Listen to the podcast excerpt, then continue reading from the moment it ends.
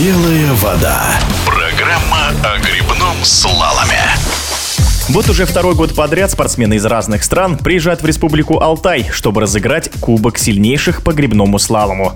В этот раз на реке Чуя награды оспаривали представители семи стран. Титулованный россиянин Павел Эйгель стал первым в соревнованиях байдарок-одиночек. В эфире спортивного радиодвижения победитель рассказал о своем успехе, впечатлениях от турнира и дальнейших планах.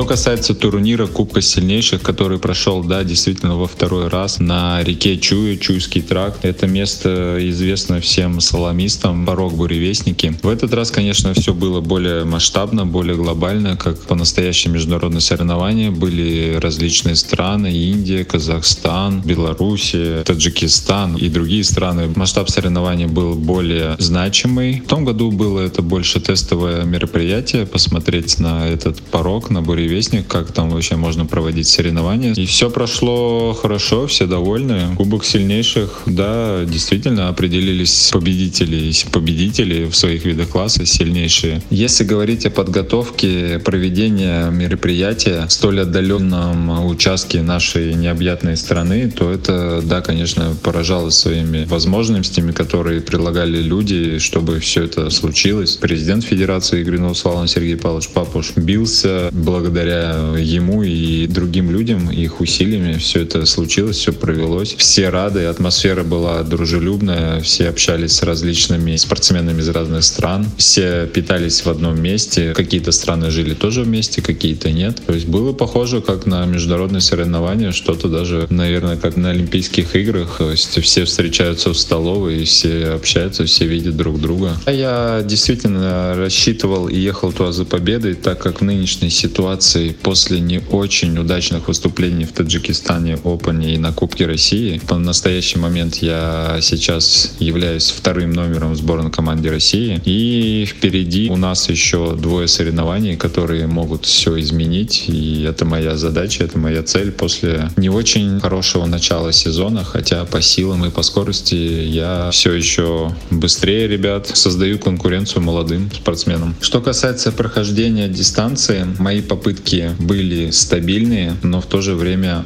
не самые быстрые. Очень я рад, что у нас молодые спортсмены проходят дистанцию быстрее меня, могут это сделать быстрее, агрессивнее, с большим задором. Это меня, ну, действительно воодушевляет, что я за собой тяну ребят, они развиваются, тянутся, хотят меня обогнать. Это развивает класса каяк мужской, который считается топовым и самым быстрым. После первого дня я был лишь третий, и во второй день уже, да, мне нечего было терять. Я ехал и старался показать свой опыт, силу и мощь, что позволило обыграть более молодых ребят, которые не справились с бурной водой, с этой стихией, потому что речка и каналы все равно немножко отличаются, и, и тут нужно чуть лучше чувствовать воду и быстрее адаптироваться. Выиграть получилось как раз, скорее всего, за счет опыта, техничности и внутренней прочности. И этот вот многолетний опыт прохождения дистанции соревнований позволил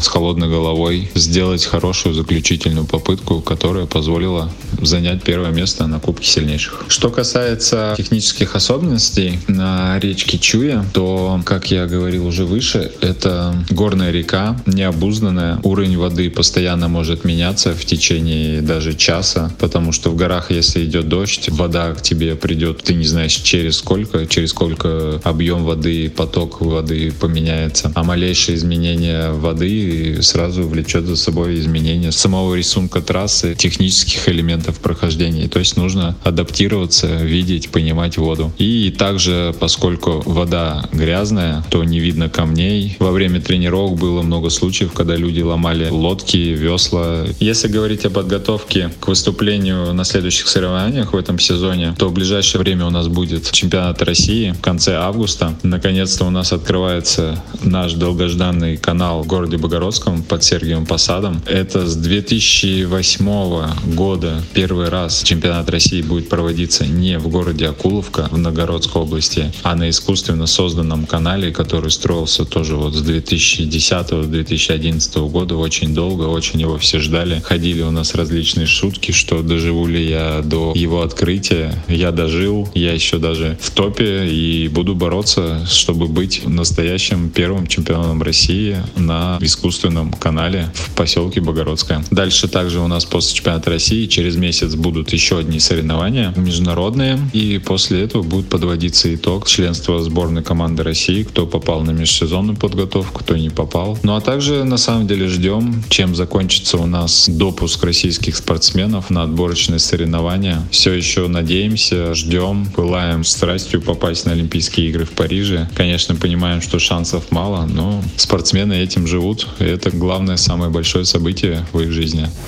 Это был комментарий победителя Кубка сильнейших Павла Эйгеля. Белая вода.